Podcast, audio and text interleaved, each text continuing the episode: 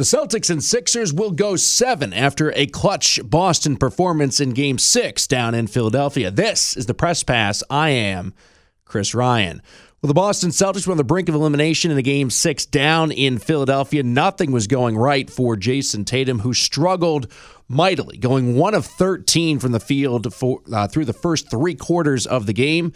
But down the stretch, Tatum came alive. 3 consecutive three-pointers down the stretch of the game went in for Tatum to help the Celtics pull away. In the final quarter, he shot 4 of 5 from deep and a perfect 4 of 4 from the free throw line. Celtics win 95-86. Here is Jayson Tatum. You know, I got to give a lot of credit to my teammates, right? They were extremely vocal throughout the game, right?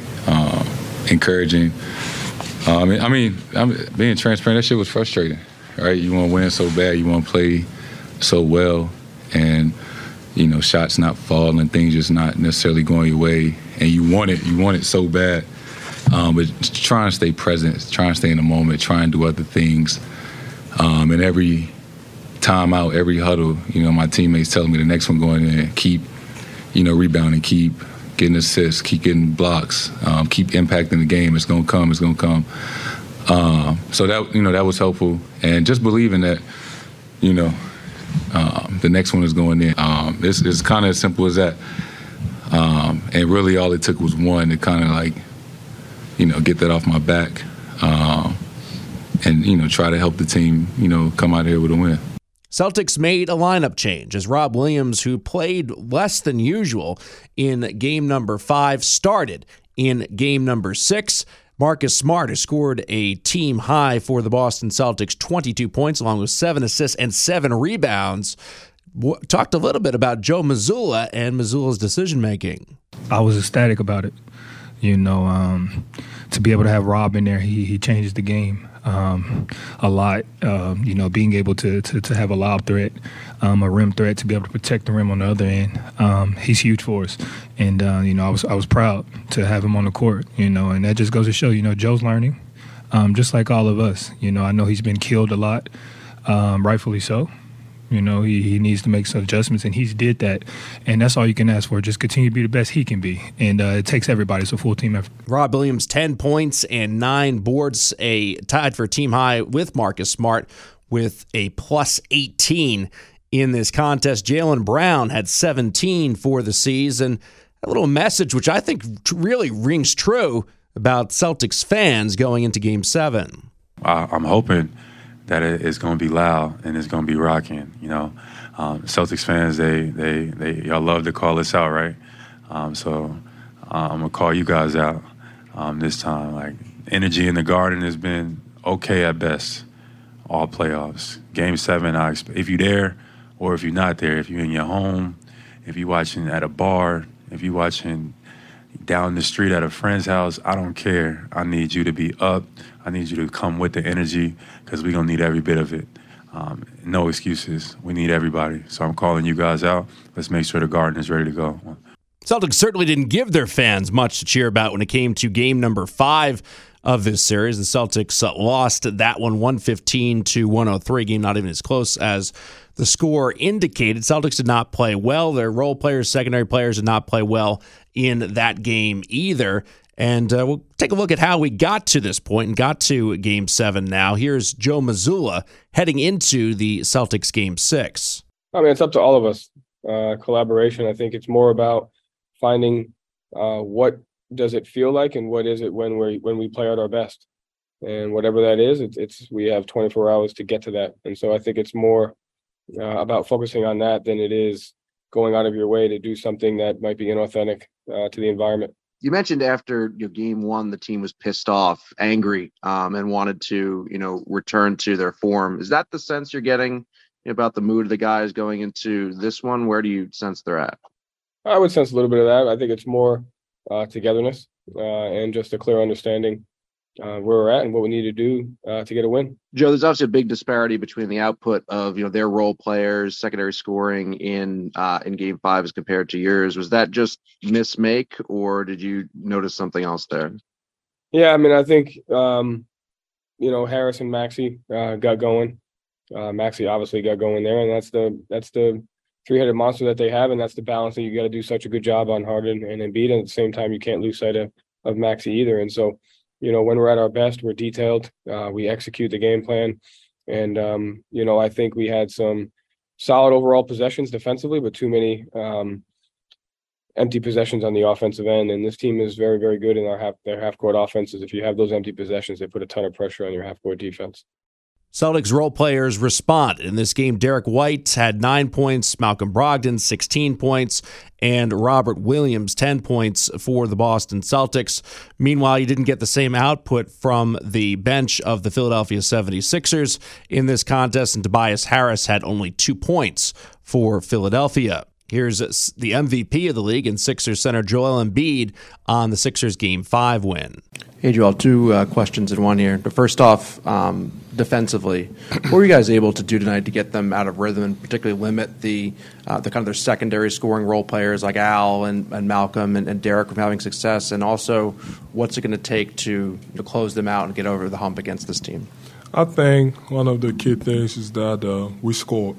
So they had to play a lot of times against our half-court defense, and our half-court defense is pretty good. And I think they know, too. That's why a lot of times they're trying to push the pace a little more just to get in transition and get easy baskets. So I thought, you know, we've done a pretty good job, you know, in the half court.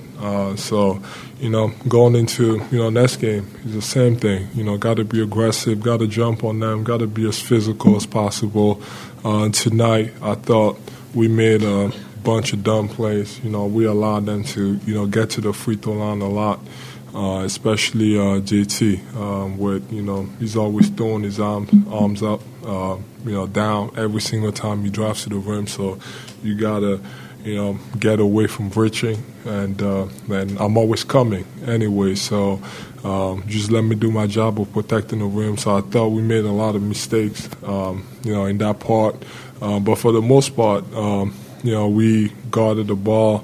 Like I said, we limited the three-point attempts, you know, and the only way to do that is, you know, by guarding your own man and keeping your own man in front of you, so you don't force yourself into rotations. And I thought, you know, all the guys, you know, everybody that played, you know, especially like D House, someone who hasn't played, you know, a lot the whole season and in the playoffs, you know, to just come in and be ready to give us what it did was huge for us. We heard Marcus Smart reference earlier, Joe Mazzulla getting killed in the media for his coaching in this series, and one of the biggest reasons was that he did not call a timeout at the end of overtime in Game 4. Initially, he said he didn't have regret about it.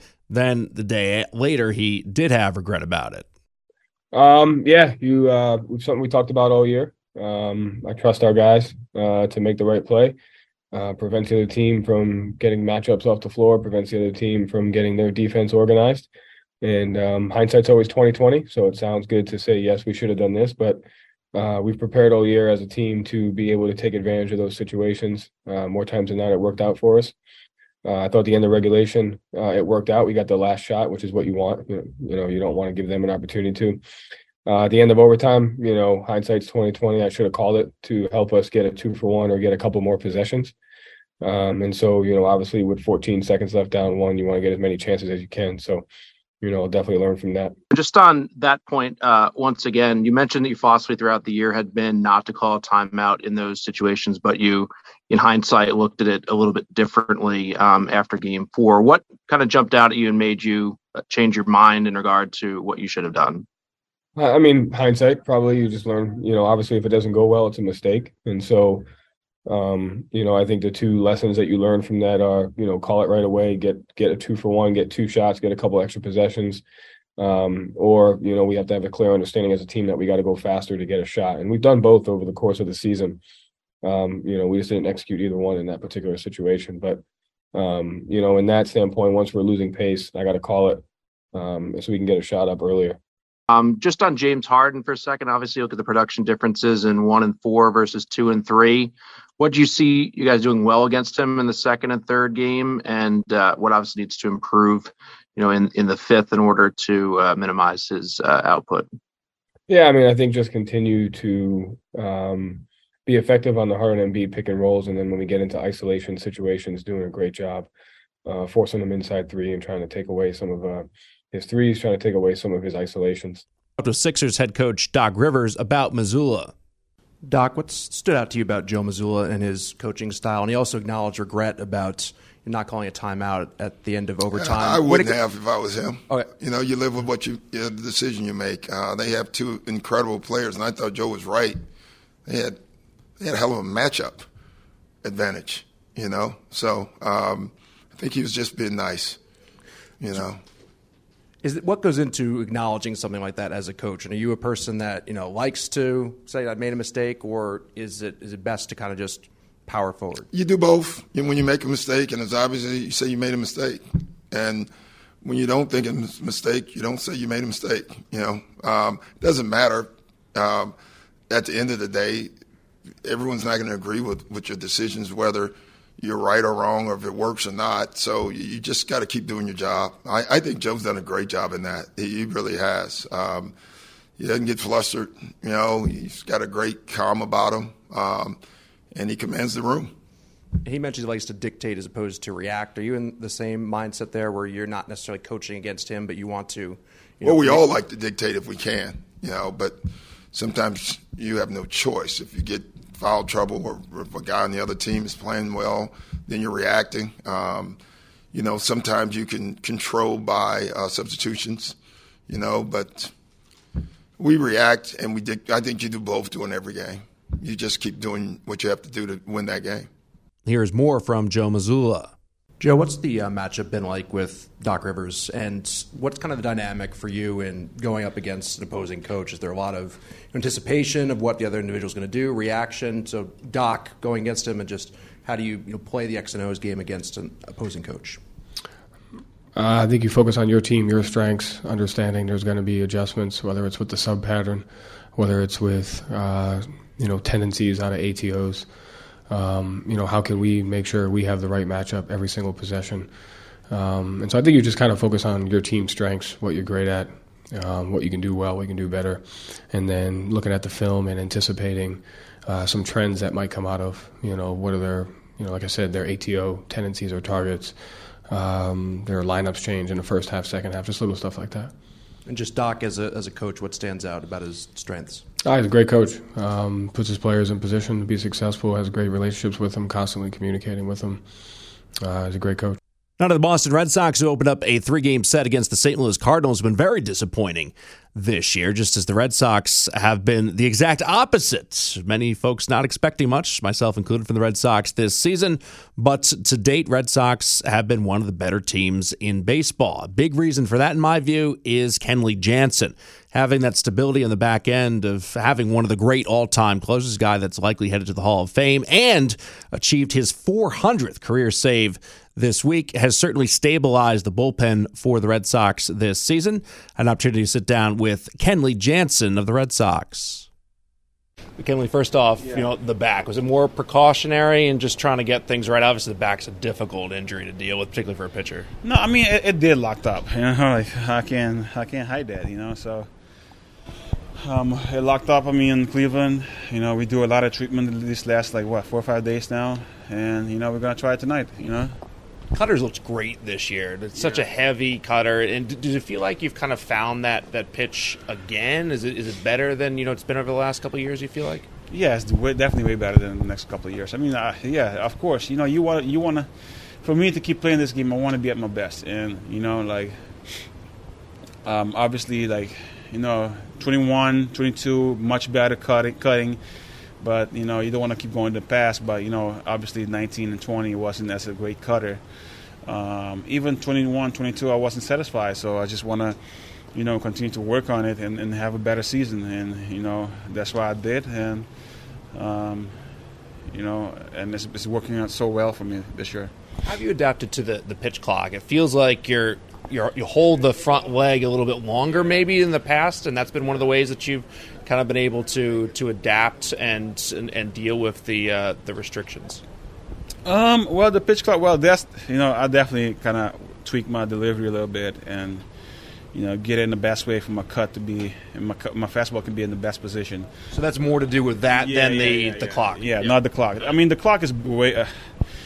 I believe the clock is a little bit beneficial to me. That sometimes you don't overthink the game too much. You know, when you're in there, you just, you know, you have an idea. You're seeing, you pay attention on the hitter, and you have an idea what you want to do out there. If I want to throw the cutter, two-seamer, or slider. But definitely it's a little bit beneficial, I feel like, you know, just, you know, get in there and fire. And, of course, you know, I still had a belief that hitters still don't like it a little bit. Mm-hmm. That's the information that I'm seeing. But it's been great, man. I mean, I challenged myself to be, you know, I was the slowest guy. I want to be the really best guy out of it also, too. So I definitely challenge myself on it. I think it'd be a great point about hitters, because hitters would use just stepping out, batting gloves, all that to disrupt the pitcher's, you know, tempo in the past. It kind of took away that advantage of quick workers and kind of just generally, you know, pitcher has the ball and you're in control, and the hitters were kind of taking that away. So you feel like it's actually hurt them more than the pitchers? Yeah, of course, because last year when I saw myself on TV that I was, 28 seconds average, something like that, 27, 28. And more with guys on base. Yes, so what I did in Atlanta, my few months, I was on the rubber, and you could tell, like, hitters take their time, you know, a lot, you know, to get in the batting box. So, you know, I know it's going to be a struggle for both of us because we don't have a timeout. They have one. And it's definitely new, you know, 15 seconds. You know, you feel like you're under restriction. Nobody wants to be under restriction. And, you know, it's definitely challenging for both sides of it. And obviously, like, I make my adjustment, and I'm having fun with it, and I'm having a good time right now. Mound presence. A lot of the old school pitchers, you know, the Lee Smiths, the Goose Gossages going back in the day, closers would talk about being intimidating. Is that something, you know, for you as well, where you kind of, you're a big dude, you want to exude that kind of, you know, toughness and create an environment where the hitter is uncomfortable? I mean, I think it's for you guys to say that, you know, but I like just coming at hitters. Like, hitters know that too. Like, I don't fear nobody a bit, and I'm not expecting them to fear me either. And, you know,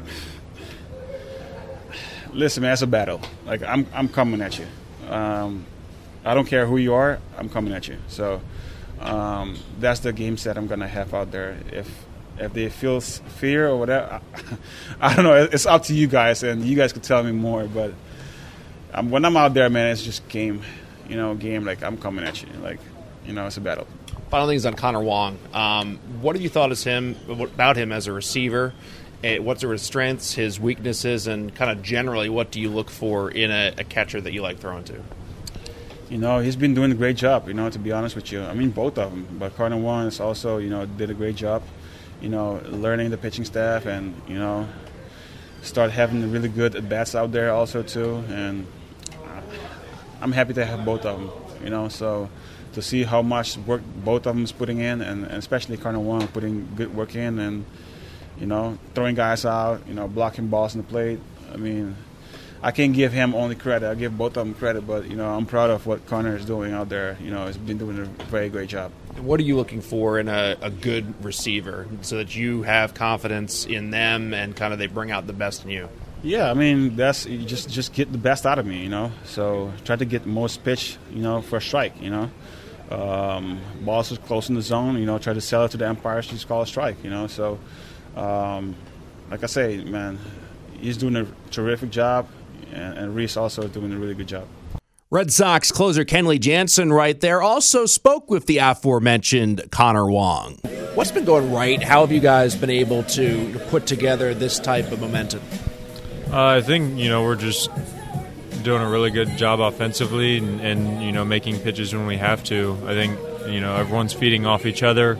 We got a good thing going right now and just trying to keep it rolling. Obviously, you've had a big role offensively in being able to stretch out this lineup. What's been going right for you at the plate, and how have you kind of found your niche here in the big leagues driving the baseball?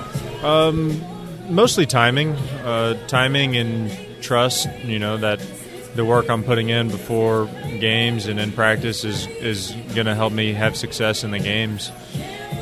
Do you feel like your defense, particularly in your ability to throw out runners, you know, call a good game, did that kind of solidify your spot here, and then your offense has kind of come as a result of maybe a little more comfortable and getting that timing down? I think it definitely helped. I mean, I think the most consistent thing should be defense. You know, you're going to have your ups and downs at the plates, but, you can always play good defense and, play hard. So you've been throwing out runners at a pretty good clip. What's been the key there? Obviously, the pitchers are hugely important in holding guys, but seems like your pop time's good, release is good.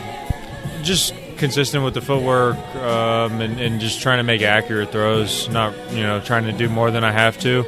And obviously the middle infielders are really good at putting tags down. So how do you create comfort with pitchers, and how do you kind of nurture, develop that relationship so guys want to throw to you, or comfortable throwing to you, and can be the best version themselves? I think it's that. I mean, obviously communication is important, but, knowing what their stuff does and knowing what they want to do to guys, and then helping them get to those points so they don't really have to think in the games, I think is important. Do you have particular catchers that you watched growing up, modeled yourself after a little bit? And obviously you've adapted to the position, but in doing so, were there particular guys or individuals that helped you make that adaptation? Yeah, I think the style of catching is different now, but growing up in Houston, I watched Brad Ausmus a lot, and he's like in this little ball formation. He's really, really good receiver. But I mean, now that the catchers are more athletic, I think, moves are different. So you're just kind of like, seeing who's the best and seeing what they're doing, what you're not doing, and then trying some of the things that they do to see if you can implement it into your game. See if it can help out. Red Sox catcher Connor Wong right there. Chris Sale gets the ball today for the Red Sox. He's been very solid for the team over his last now 3 starts. You've been frustrated after a lot of your outings. Did you kind of need to see the results and be your vintage self to some extent to know the work is paying off and to build confidence? I don't think it takes bad outings to really need to do good. This is the big leagues, dog. You got to do good every time out. There's no leniency, especially with who I'm supposed to be on this team. I could go on a run of throwing 9 complete game shutouts, and on that 10th one, I got to go out there and be great. So, good games, bad games, it doesn't really dictate what my next outing does. I got to go be who I have to be every time out. When it comes to repeating your delivery, has that always been kind of, a thing given your length, or is that more related to, the time you've had off? Definitely the time off. I've always done a really good job of repeating my mechanics. I think that's what's given me success in the past and, before the last few years, the durability, aspect of it. So, for me, it's just getting back to that.